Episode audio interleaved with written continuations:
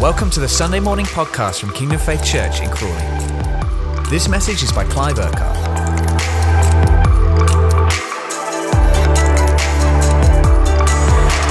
Great together. This is not a pre recorded Sunday. We are live right now uh, together. And uh, so I can't make any mistakes, uh, can't do any editing.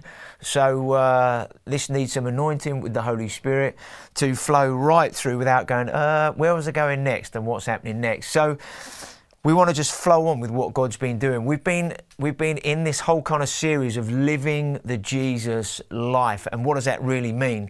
We've been looking at some of the words that Jesus says because we want to build our lives on the rock of who He is. Now, we know there are many, many things happening around the world at this time. There's a lot of shaking going on. And God loves to shake things. And when He shakes things, He removes everything that is not of Him so that everything that is of Him remains. And last week we had a great time with Jake, uh, just chatting through the whole racism situation that's really come to the surface. And I just love the way that he shared, really from his heart, also his experience. But more than that, he shared really from God's perspective on what God sees and how God sees things, and then how we together move towards one another to see a change in this situation to make sure we stand together, we love one another, we go beyond the boundaries of restrictions that some people say there must be, and, and all of that. And, and I just thank you, Jake, for sharing that last week. And I, and I know that affected me and impacted me, and that's helped me this week just to think through and process some stuff about the way that I look at people, or the way I perceive people, or the way I treat people. And that's so important because God is speaking to us in the context of harvest at the moment. And in a harvest, there, there, there can't be any preference towards people. There can't be any likes or dislikes in that in that sense. God's heart is for every person to come to know him and he is releasing his heart in us for every person so that no matter what situation comes up, no matter, no matter what people we meet or, the, or, or how we come across situations in our lives, we meet them with his heart, with his compassion and with his mercy.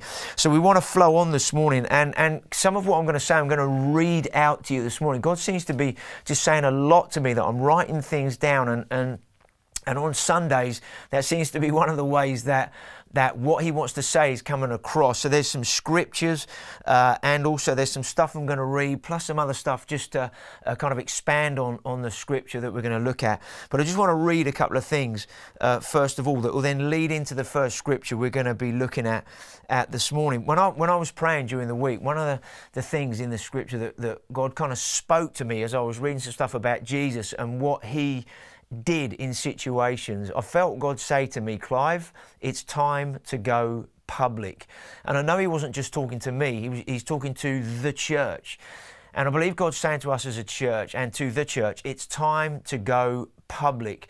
There are many agendas out there. There are many voices out there. There's a lot of noise out there in different ways. The media have a huge effect on society in terms of their voice, their noise, and what they're trying to communicate. But also, there's something on the earth called the body of Christ, the church of Jesus Christ. And, and the church of Jesus Christ has a voice, and that voice is God's voice in us. And sometimes that voice is a still small voice that speaks quietly into our lives. But other times that voice has a sound to it. It's called a roar. It's a declaration. It's something that comes out strong. And we know that being a Christian is not just what we say, it's what we live and how we live out our Christian faith. But the two go together what we live and what we say, what we say and what we live. But I believe it's time that, the, as God was saying, it's time for the church to go public. Now we're going to look at that this morning and see what does that that mean. So I just want to read you a couple of things first. It says I've just written down here: the Christian life swims against the current or the spirit of the world. The world's thinking actions, and lifestyle are motivated and informed by this spirit, the spirit of the world, which is an anti God spirit. this is why repentance is so important when somebody comes to know Jesus. because it is a 180 degree turn around from one current, the spirit of the world, the spirit of this age, to a completely different current, which is the Spirit of God, the Holy Spirit. Now, we know in this moment that we're in, the world's current that it flows by has been interrupted by a storm called COVID 19 the focus of these last few months has been in the world has been to try to fend off and survive in the current storm. The, now the storm at this moment is ceasing and the world is gradually drifting back to its ways. Maybe there's a few interruptions or a few inconveniences going on in that, but basically the world is beginning to go back to what it knows. There's the beginning of rush once again, the beginning of hurry, the driven culture that we live in. There's this culture of chase. People are chasing stuff, chasing things, chasing their dreams and everything. There's a culture to get. I've got to get something. I've got to have something. It's a pleasure, leisure kind of driven culture. And that is just beginning to pick up. Everybody's out and about a bit more, going shopping, doing this, that, and the other. But what does that mean for us? What's God saying still in the middle of all of that? Because the world has its own tempo, it has its own thing it's doing. But in this Selah moment, for the church. What does the word Selah mean? You see it in Psalms where sometimes you get some of the way through a psalm, then there's a little word, Selah. What does it mean? It means to pause, it means to reflect, to review, to meditate. So when you're in a psalm and you're reading something, then it says Selah. It doesn't just mean have a pause and wait until somebody says read the rest of the psalm. What it means is look back on what you've just read, reflect on what you've just been reading, meditate, review. Who has it been talking about? Who who is God? What is He all about? What does He mean in relation to me? Who am I in relation to Him? That's what it means. It means to be in awe of, it means to take a moment. And this, this recent time has been to take a moment where God is speaking, God is saying things, and we need to not only just reflect, but we also need to review and then we need to meditate. What does meditate mean? Meditate means to mull over what you are thinking about, what you are reading, what you are hearing, and say, what does that mean for my life? Because God is reminding us what living in the opposite of the world's current looks like. And we need to make sure that as the world picks up its pace, in terms of everything it's driven by and, and goes after. And we need to continue to live at the pace that God wants us to live at because when we live at God's pace, we see God's things happening not only in us but through us. So let's have a look. What is it what does it mean to live against the, the current flow of how the world does? Hebrews 12 verses 1 to 3. It says, Therefore, whenever you see therefore in the Bible, it's because something has happened beforehand that we we need to take note of that then gives the reason why what is being said next is actually being said.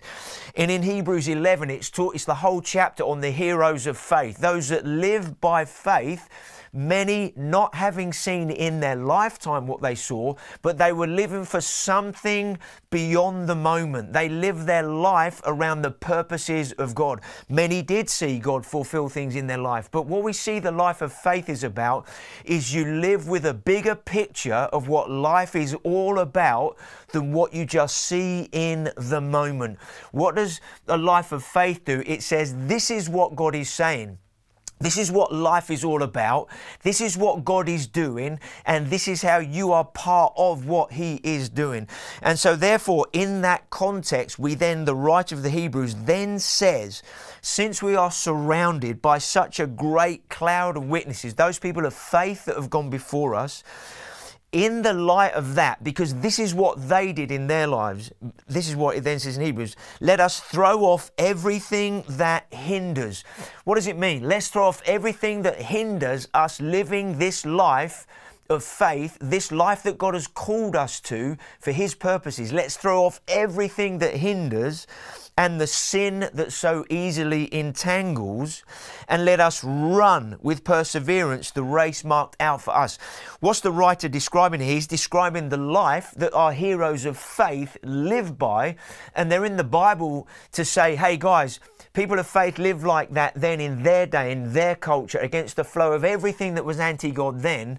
And, and today is the same. In, in a culture uh, and a flow of life that doesn't take God into account, we're, we're encouraged here live this new life, live this kingdom life, live the life of Jesus in this day, in the midst of the current that flows against that, live in that and swim against that, and then we're going to see what happens as a result. It says, Let us run with perseverance. Why?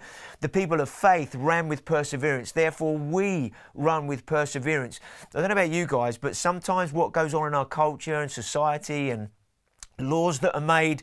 Sometimes you want to tear your hair out a bit, and it's like, where is God in that? Where do people take even an account of who God is and how we could live as a nation? And it says, let us run with perseverance. Now, perseverance is a character trait. How is that developed? Perseverance is developed when we live under pressure, when there are challenges, when things aren't going your way. That's when perseverance, that character of God, is developed developed in us. And why do we need perseverance? Because there's a race that is marked out for us. What's the race marked out for us? It's God's current, it's God's flow, it's God's purposes. That's the race marked out. It's His will, and this is what we are living for. But we're living in days we know are being shaken, okay? So, in these days that we're living, what does it say in verse 2? In these days where we're living and running with perseverance, let us fix our eyes on Jesus fix our eyes on Him. Why? Because if you fix your eyes on other stuff, firstly, you're going to get sidetracked and distracted. Secondly, when you take your eyes off Jesus and you start looking at yourself, you start get upset, disillusioned, and your life just seems to go in a downward spiral. But when you fix your eyes on Him, what do you have to do? You have to lift your head up to see who He is. You're not looking down at looking at, at yourself. But what does it say? Fix your eyes on Jesus, the author and perfecter of your faith, of our faith, who for the joy set before him endured the cross, scorning its shame, and sat down at the right hand of the throne of God. There's some amazing wisdom in here. When we fix our eyes on him, he's authoring constantly his word, his life in us. He's perfecting that. He's enabling what he's already done in us as children of, of, of Christ He's perfecting that life in us. Then it says, Who for the joy set before him endured the cross. See, Jesus was looking beyond the moment. When we know what God is doing and we understand the moment that we're in, when I say moment, I don't just mean today, the moment of time that we're in and what God is saying and how we need to live, that enables us to live beyond the challenges, to live beyond uh, what seems to come against us because we're living for something bigger, something more than that. So that enables us to endure through the challenges. Then it says here, Jesus sat down at the right hand of the throne. Why? Because he accomplished everything that he needed to accomplish. Then in verse 3 it says, Consider him who endured such opposition from sinners, so that you will not grow weary and lose heart.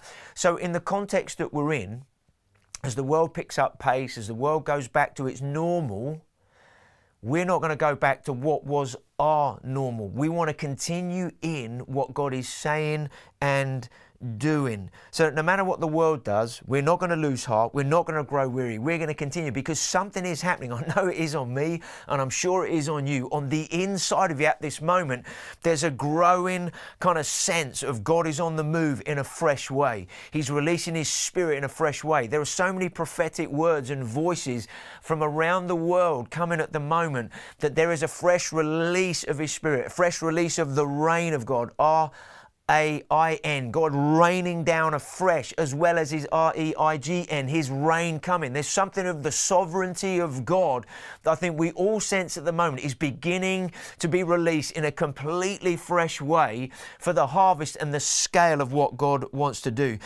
So, what, is, what have we just read in those three verses? We've read living a consecrated life. What does it mean to live consecrated? It means the word consecration means to be cleansed, to be purified from sin. It means to be pure, devoted to God.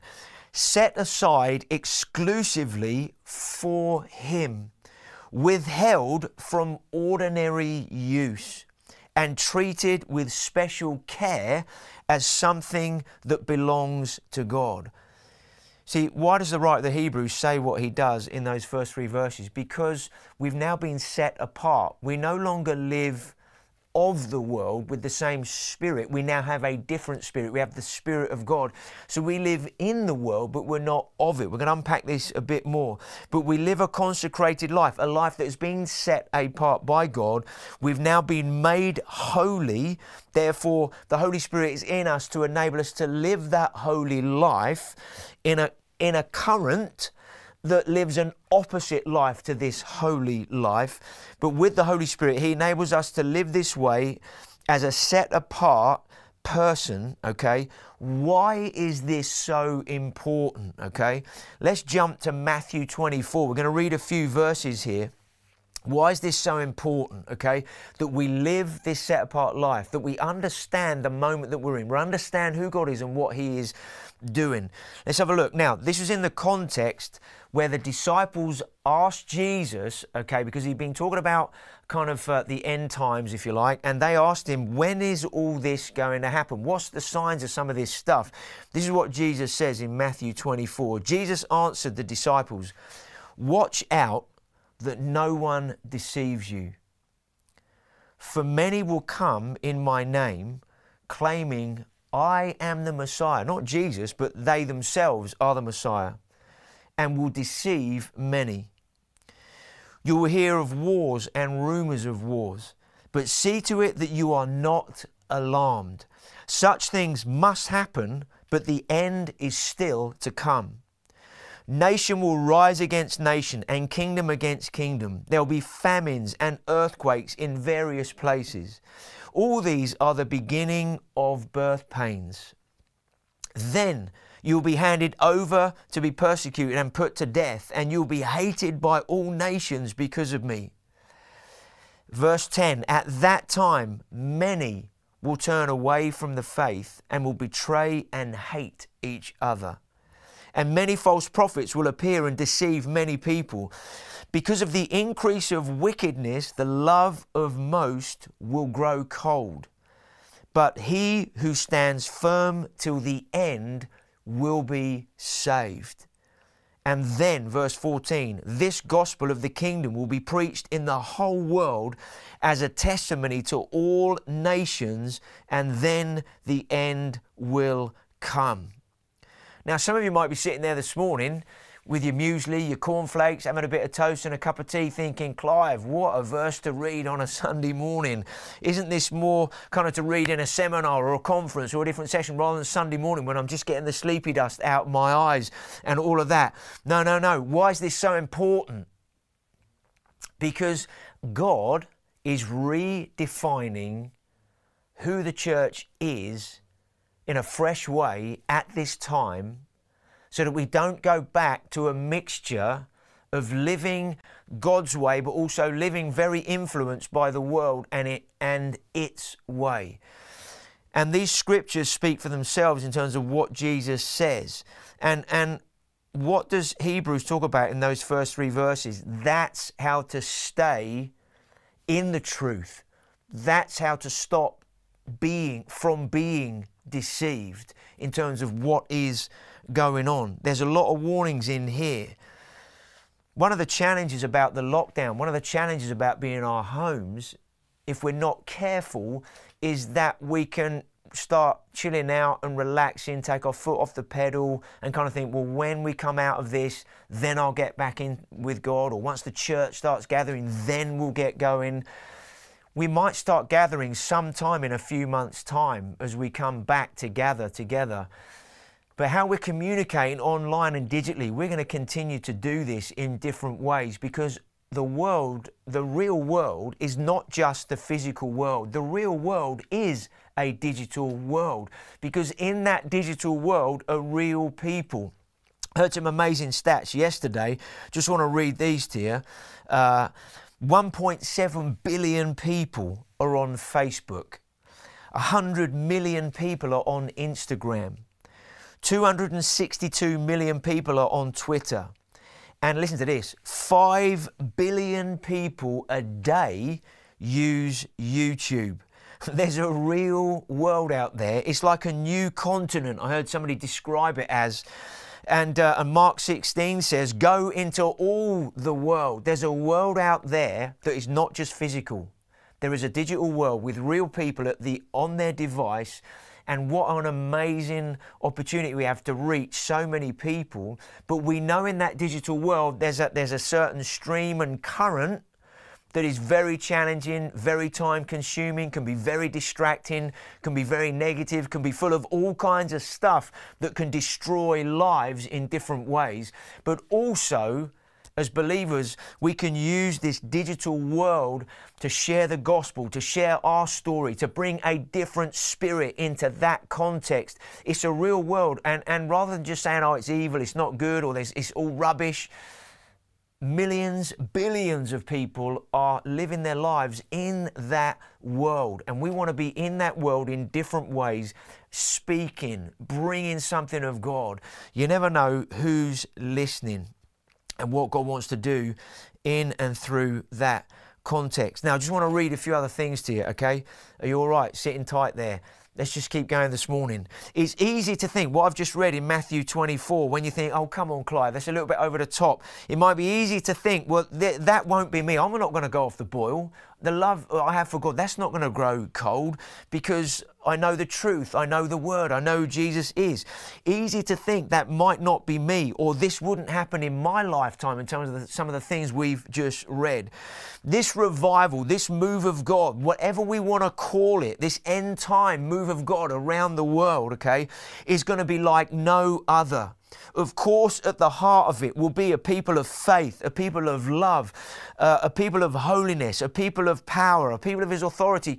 The nature and the character of Christ never changes. What He forms in us will always be the same because He, he, he forms Himself in us to live like He does but it's in a context that we've not seen or experienced before on an unprecedented scale in terms of how God is going to move. This is not going to be a neat and tidy, orderly move of God. It will not be a comfortable consumer's revival. God is shaking at the moment. And his shakings, uh, part of it, are to detox the church from sin, from self, and the world so she can, the church can actually stand healthy, vibrant, and strong in these days ahead.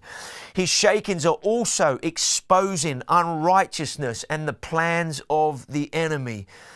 You know, the racism stuff that went on and has been going on these last few weeks and is still continuing. It's something that's been going on. That's an unrighteous thing that's going on.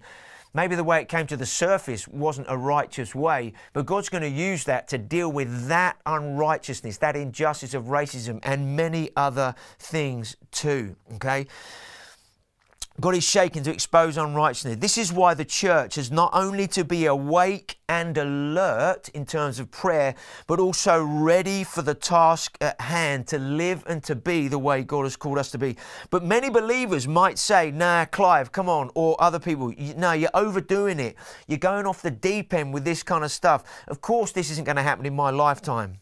Now, the thing is, what we don't realize, or many don't, is we are already in those days that Jesus spoke about in Matthew 24. We're already living in them. Just listen to this. I've called you to front foot Christianity, not back foot passivity. The deceit of the enemy for some will be a passivity they never thought they would have in their own lives. For others, it will be a general decline back to the way they were as life around them seems to go back to normal. So will they. For others, it will be a disconnect from the body, the church.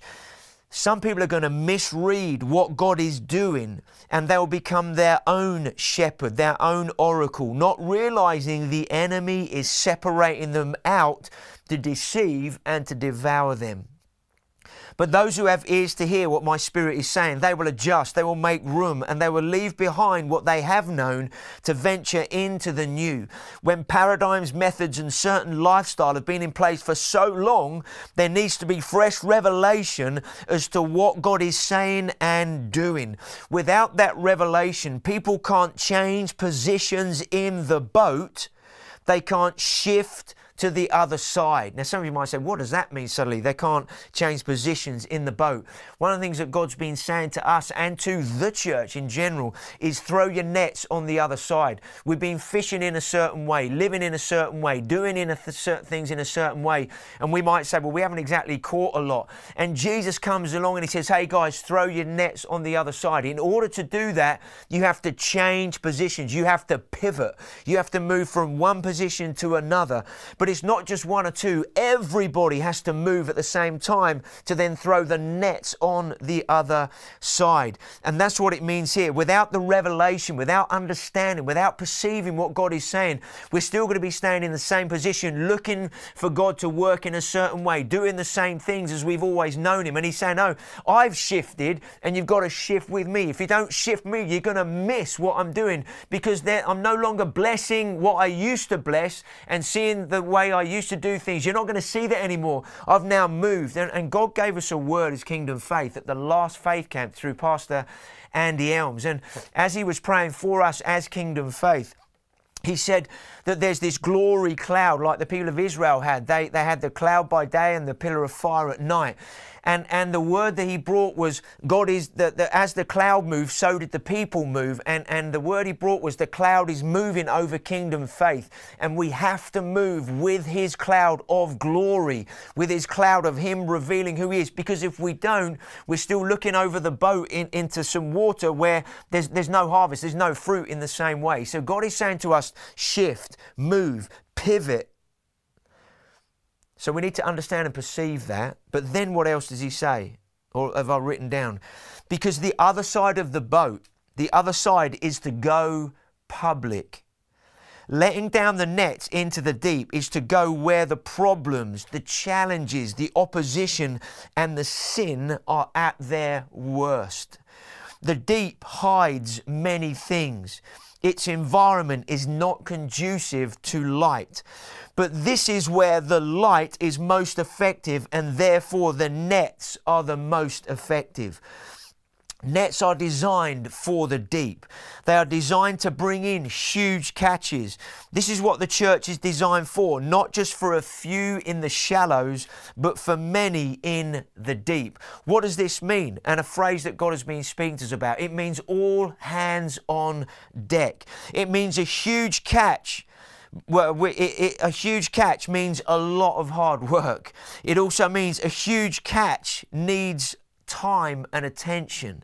It means a huge catch means working together.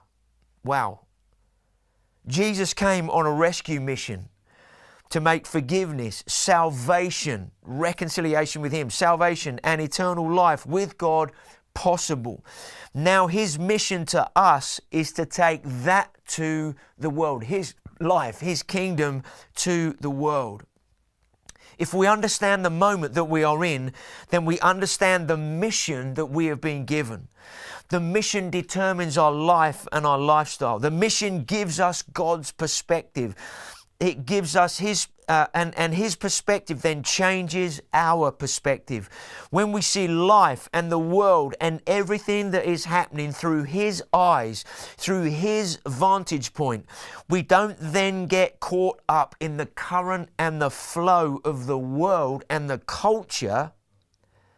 Because, firstly, we have been saved and rescued out of that way that system, that spirit, that dominion, and into another kingdom. And secondly, because we're now in His kingdom, we're now living for something that is beyond the moment. It's not about our lives, it's about Him and His purposes.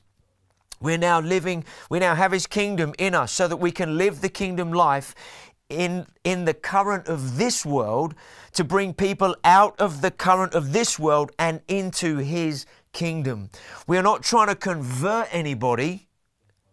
We are rescuing people out of an eternity of hell and into an eternity with God. Wow, what a mission. See, that's eternal thinking. That's living beyond the moment. Here's a question from the Lord Why have I been raising up a global worship and prayer movement in the church for the last few years? This is what I believe God said. Because the battle is His, the victory is His. And the enemy has to flee at the sound of His name. And I believe God said, Where there is no adoration, there is no revelation. And without revelation, no one will see me. People will perish. So I'm raising up worshiping warriors, raising up worshiping intercessors for my glory to fill the earth. You know, when we talk about harvest, sometimes we just talk at the level of talking to your mate, talking to your neighbor, a one on one.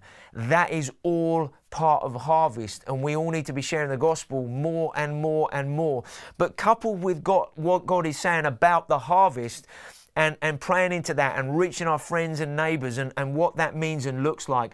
There is something sovereign that He is doing also at this moment that's going to be on a scale that none of us have seen and known before, something on a global scale as He moves by His Spirit. And this is partly why He's been raising up a global move in the church of worship, lifting up His name, intimacy, Father's heart, adoration, honor in His name, humbling ourselves before Him, worshiping Him. And with that, a new release of prayer and intercession, prophetic prayer and intercession coupled with worship globally all around the world, prayer houses, prayer movements, a fresh move of God of worship and prayer in the church in a fresh way. Why? Because God is bringing His glory to the earth in a fresh way once again. Let's have a read. And what, what in Isaiah chapter 6, what does this look like? What does this mean? It says here in Isaiah 6, verse 1 In that year, King, that King Uzziah died, I saw the Lord. This is Isaiah with a vision of who God is, highly and exalted, seating on a throne, and the train of his robe filled the temple. Above him was seraphim, each with six wings. With two wings they covered their faces, with two they covered their feet, and with two they were flying and they were calling to one another, Holy, holy, holy is the Lord God Almighty. They were worshiping Him. They were so full of Him. So their whole beings were infused with Him. The cry was, Holy, holy, holy. The worship, the worship, the worship.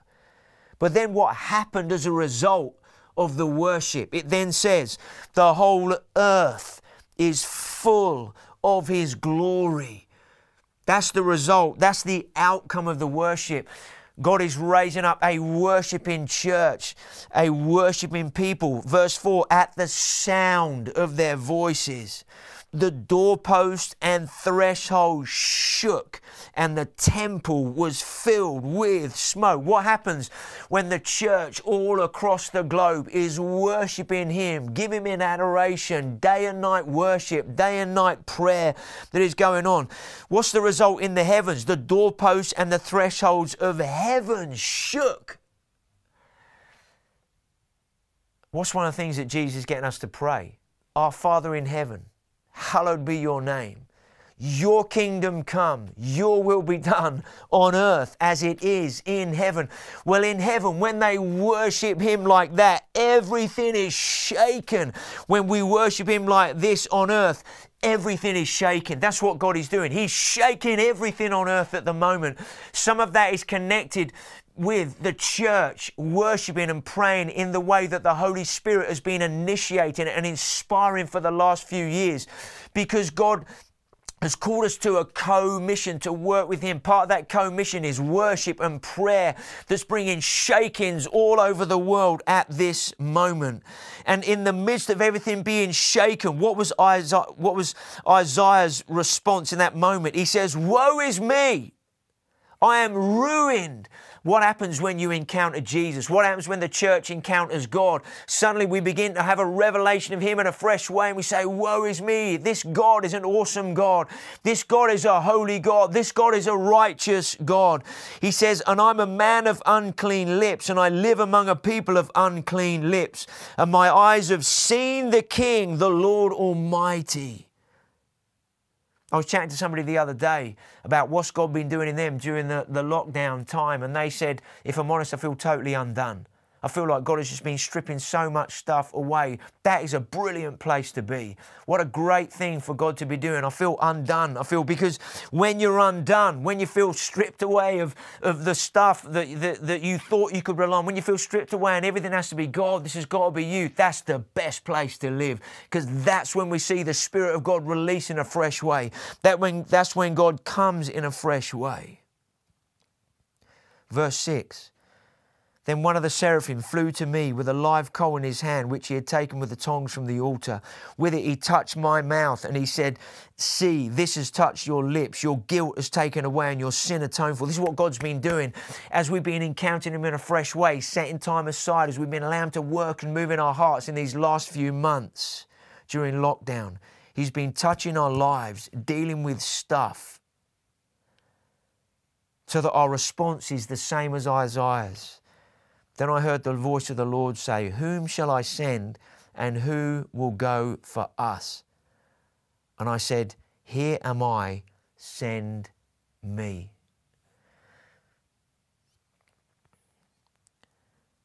Part of this worship and prayer movement in the church is a humbling of ourselves I know you can look sometimes and say some of it could be a little bit me-centered, or it's a lot of you know some, or, but let's just look beyond in anything that God does. As people, we always add our bit to it, but within what there's something sovereign God is doing to do with His worship and prayer. And we've just already seen in Matthew six, nine, and ten, our Father, fresh adoration. Hallowed be your name. You are holy. Your kingdom come, your will be done on earth as it is in heaven.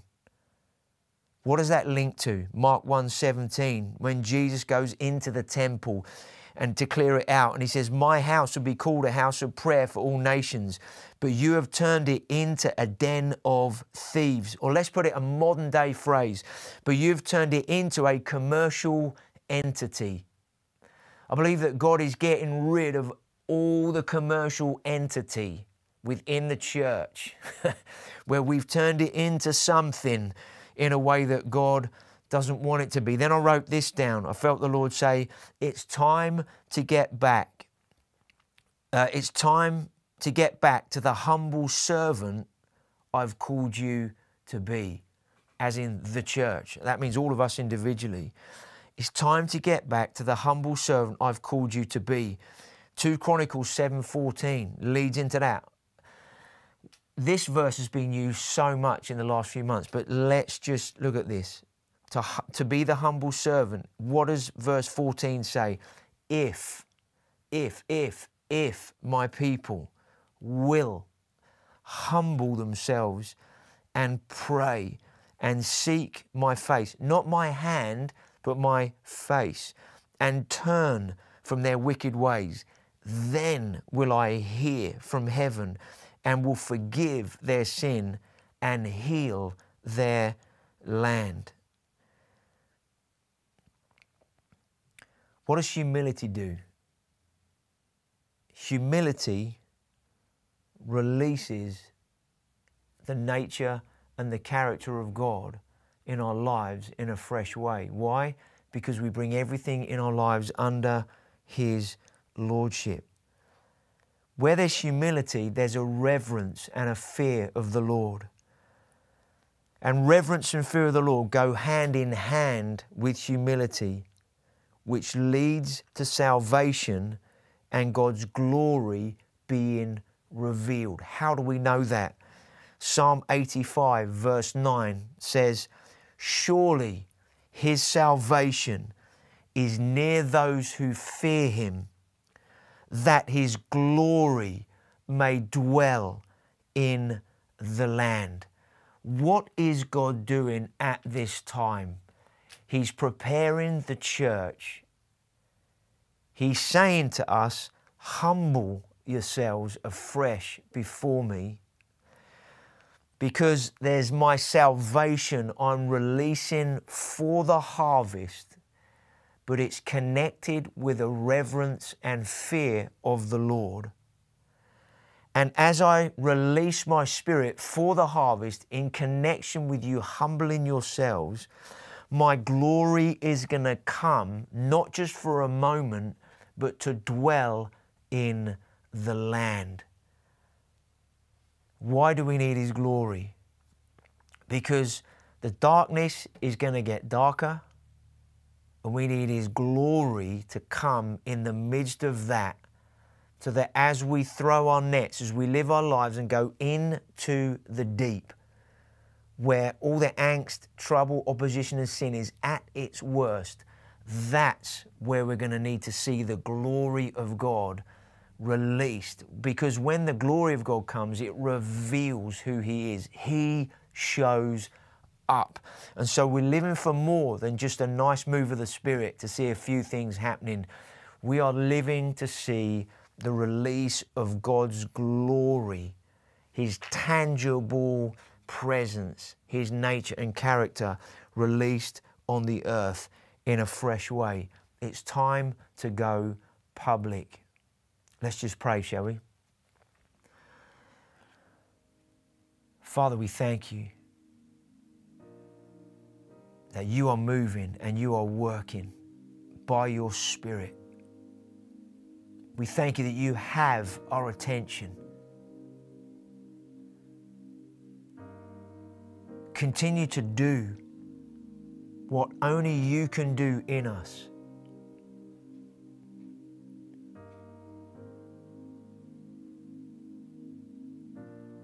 Maybe some of us this morning have had a response of, nah, Clive, it's a bit over the top, some of that, the Matthew 24 thing, nah, nah, not in my lifetime. No, I'm not to, I wouldn't, the love of God won't go cold in me.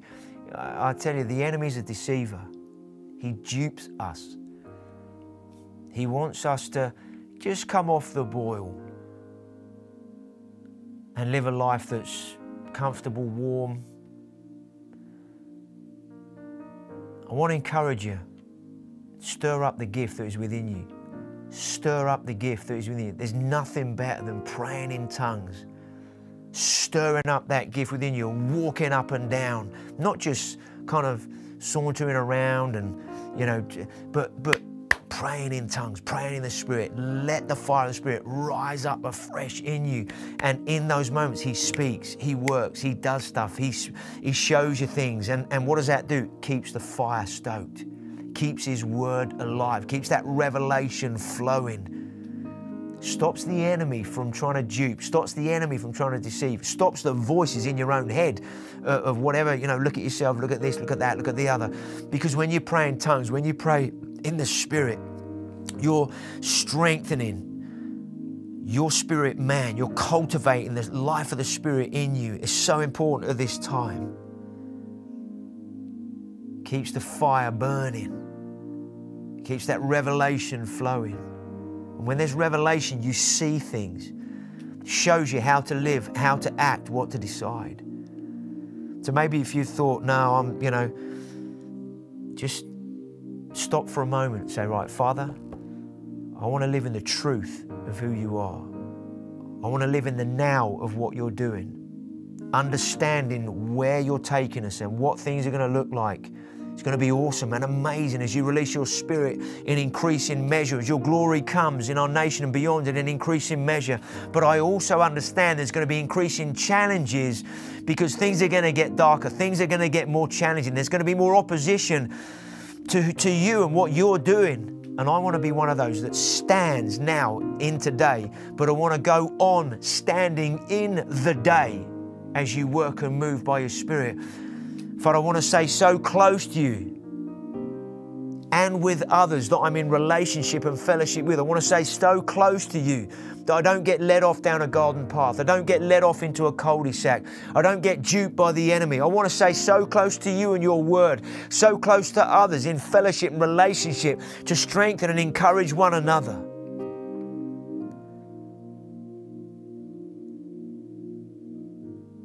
That we sharpen each other, encourage each other. I want to stay in that flow of your life. Maybe there's ways you've, in this digital world that we're in, maybe there's things you've been doing on Facebook and Twitter and Instagram and other contexts that's not been positive, not been good. You just joined in the, the noise of everybody else and opinions and you don't like this, don't like that and the other. Let's not be part of the noise.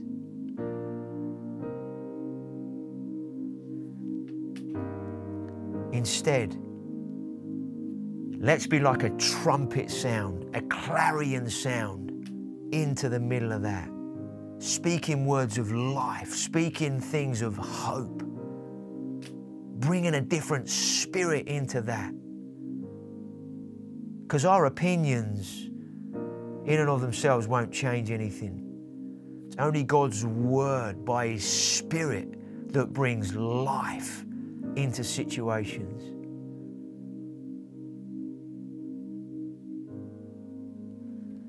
Maybe you need to pivot today. Move from one side of the boat to the other. Say, God, I want to be one of those who pivots, one of those who changes position. I want to be on, the, on that side of the boat that you want me to be, casting the nets, throwing the stuff into, down into people's lives where it needs to go into the deep. Maybe one of the things is God was talking to me in the week about a city on a hill and a city has loads of houses and buildings, but also within a city there are homes and houses that do different things and represent different things. And and increasingly our homes are going to be places like oases where, where people have got in trauma, in pain, in hurt. They need saving, they need discipling, they need healing, they need restoration. And some of our homes are going to be, well, many of our homes are going to become places like that. Maybe you want your life to become a place like that in your home where, it's, where, where we're living our life in the deep in that way. Where sin is at its worst, where challenges are at their worst, because that's where God wants us to be, taking the light. That's where He's going to reveal His glory. God's not just going to reveal His glory in loads of meetings, gathering the church for just loads and loads of meetings where we have glory meetings, glory meetings, glory meetings, but, we, but it never goes anywhere. God's going to reveal His glory to His church in a fresh way. So when we do come and gather once again to worship, we're worshiping Him to reveal His glory. We're ministering to Him, and then He's going to minister to the world in an unprecedented way. When we come to pray, we're praying for God's glory to come to change everything. The way we live our lives, we live so that God changes everything. So let's set our faces like a church. Let's set our faces as a people together to go after Him in a fresh way. Encourage you, pace up and down your house, your room, your, either your garden or your living, whatever, every day, pray in tongues, pray in the Spirit, stir up that gift. Don't be sidetracked by the news, don't be sidetracked by other people's opinions, but be led by Him and, his, and, the, and the Word and the Spirit.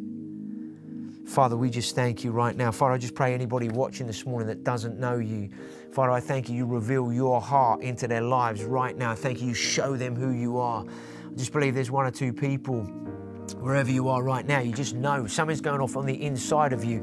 Something's resonating on the inside of you. You're going, whoa, I want to, I, I, I, I've got to do something. This is your moment. And you can simply, wherever you are, say, Jesus, I surrender to you right now because that's what being a Christian is. That's what being a believer in Jesus. That what that's what means following Jesus. It means God, I surrender everything. I don't want to live by the current that I've been living by. I want to change currents. I want to now live by your current, by your life with you. So, God, I, I ask you to forgive me for every sin that I've committed, every sin that is separated from you. Please forgive me right now. Cleanse me. Clean me up on the inside. All the stuff that is separate. I ask you to forgive me now. And I want to turn 180 degrees from living my life my way. And I want to live this life your way. Thank you, Jesus. Father, I just pray for anybody that's going on in their heart and life right now, that you'd meet with them in this moment. I thank you, Jesus. If that's you, get in touch with us.